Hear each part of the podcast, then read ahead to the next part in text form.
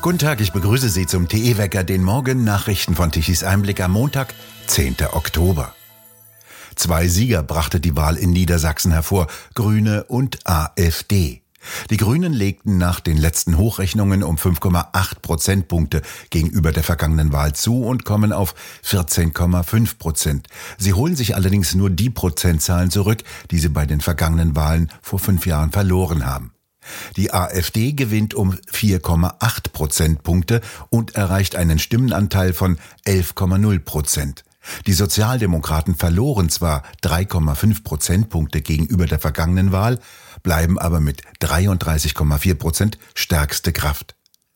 Krachende Niederlage der CDU, die schmiert mit minus 5,5 Prozentpunkten ab und landet mit 28,1 Prozent auf dem zweiten Platz. Deren Spitzenkandidat Althusmann erklärte noch am Wahlabend seinen Rücktritt. Die FDP fliegt nach den letzten Hochrechnungen mit 4,7 Prozent Stimmenanteil aus dem Landtag.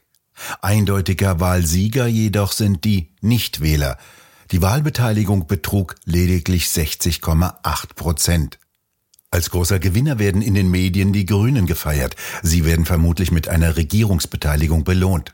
In Niedersachsen dürfte es also weitergehen mit der weiteren Abschaltung von Kraftwerken, insbesondere dem Kernkraftwerk Emsland und mit noch mehr Windrädern im bereits ziemlich zugepflasterten Niedersachsen. Dies trotz drohender Energiearmut. Roland Tichy, wie ist denn ein solches Ergebnis in Niedersachsen zu erklären? Es gibt, glaube ich, zwei Ebenen. Die erste Ebene ist, dass die Politik mit der Realität nicht mehr zusammentrifft. Denn in der Tat ist ja klar, dass die Energiewende, für die die Grünen stehen, so wie sie betrieben wird, dieses Land in ein chaotische Zustände führen wird oder schon geführt hat. Arbeitslosigkeit, Armut, flächendeckende Stromabschaltungen und vielleicht sogar noch Schlimmeres. Aber offensichtlich äh, glauben das viele Bürger nicht. Sie glauben eben an das, was man ihnen erzählt, äh, dass das Böse in Kernkraftwerken ruht oder in Kohlekraftwerken, die allerdings das Beste erzeugen, was wir derzeitig brauchen, nämlich Strom. Also das ist der eine Punkt. Und das zweite Punkt, der zweite Punkt ist natürlich, obwohl auf der Bundesebene eine Mehrheit der Bürger mit der Ampel unzufrieden ist, schafft es die CDU nicht, diese Kritik für sich positiv zu nutzen. Das ist ein absolutes Novum.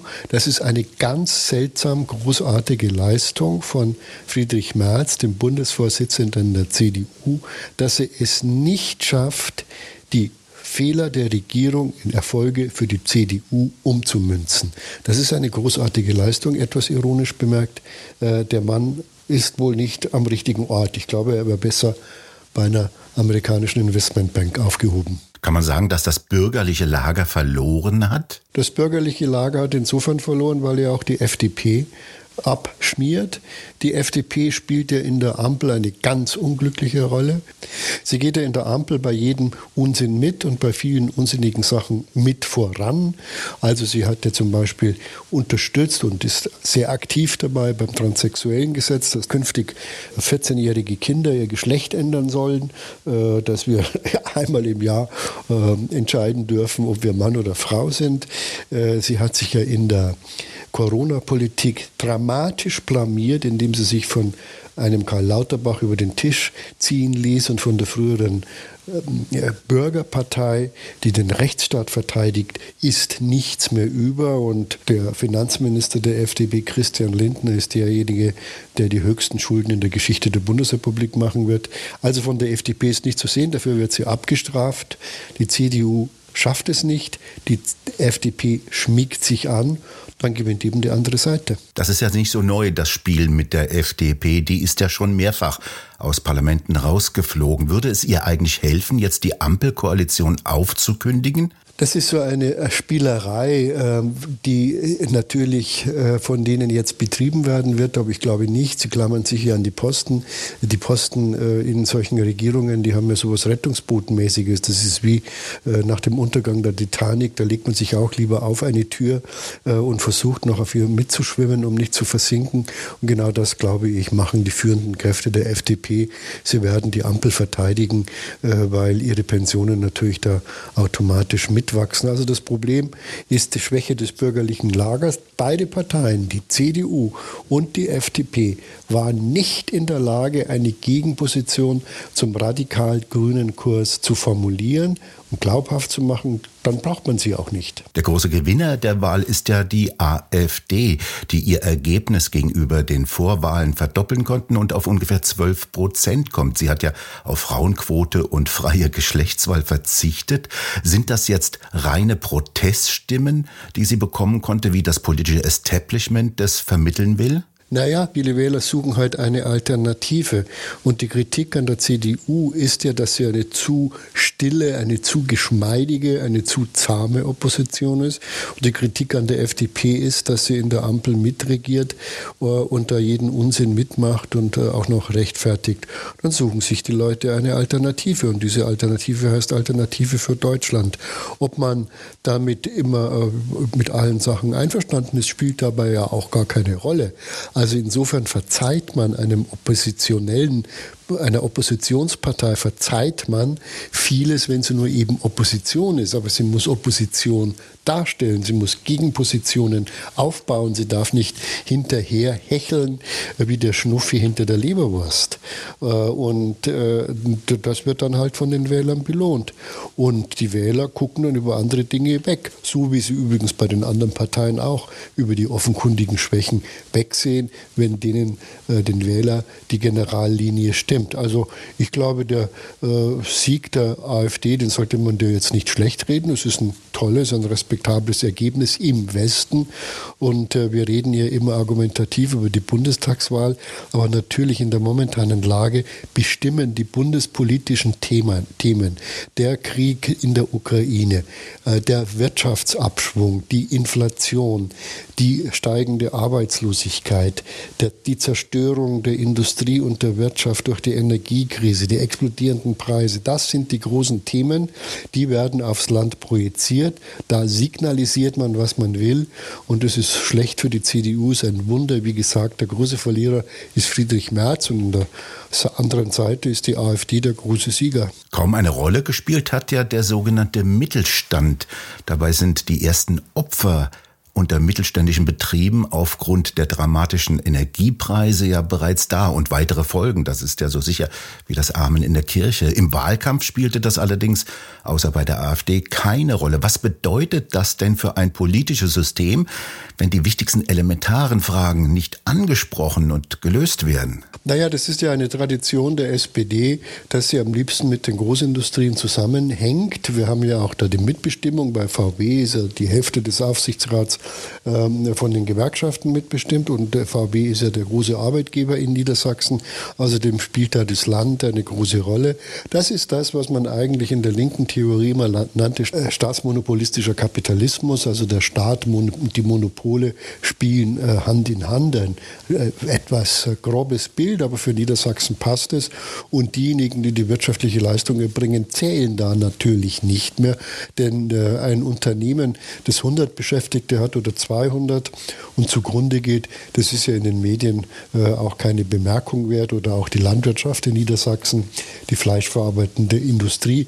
All diese Industriezweige, Wirtschaftszweige, die in Niedersachsen traditionell stark sind, im Augenblick abgewickelt werden, mehr oder weniger, die haben eben nicht so die Attraktion für äh, die Regierungssender, wie es natürlich äh, die Großkonzerne haben und die ja mit staatlicher Unterstützung wie VW im, im Falle Elektromobilität, die mit staatlicher Unterstützung sich schon irgendwie durchmogeln und Riesengewinne einfahren.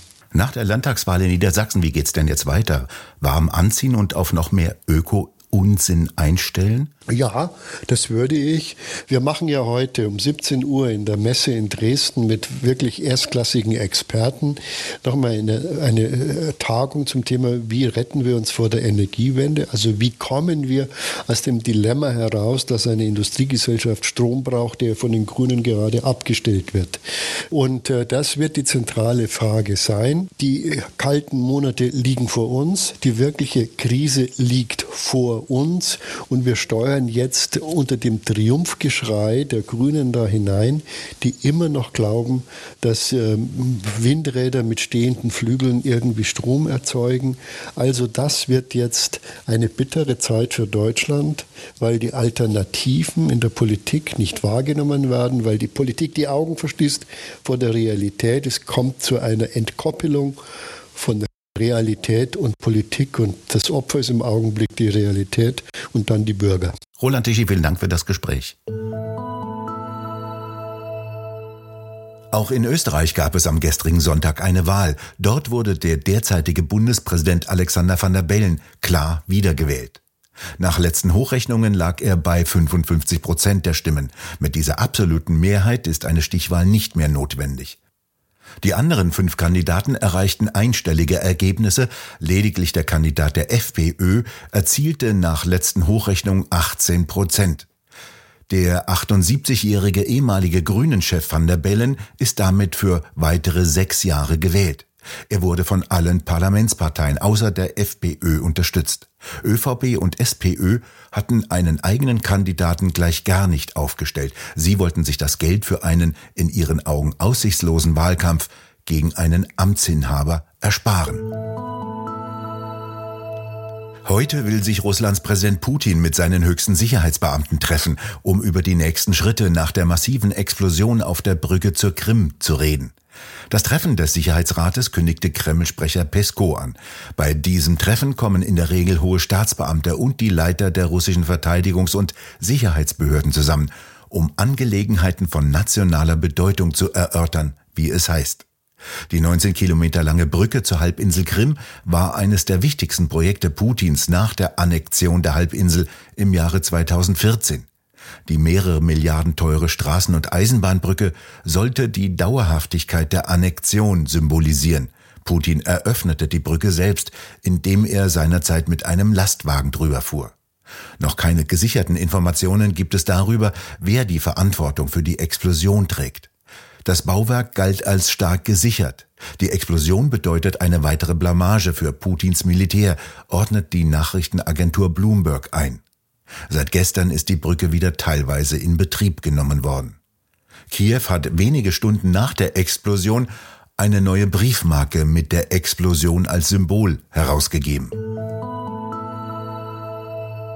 Wetterbestimmend bleiben immer noch zwei sehr stabile Hochdruckgebiete westlich und östlich von uns. Der hohe Luftdruck verhindert, dass Kaltfronten von einem Tief über dem Nordmeer zu uns hereinkommen.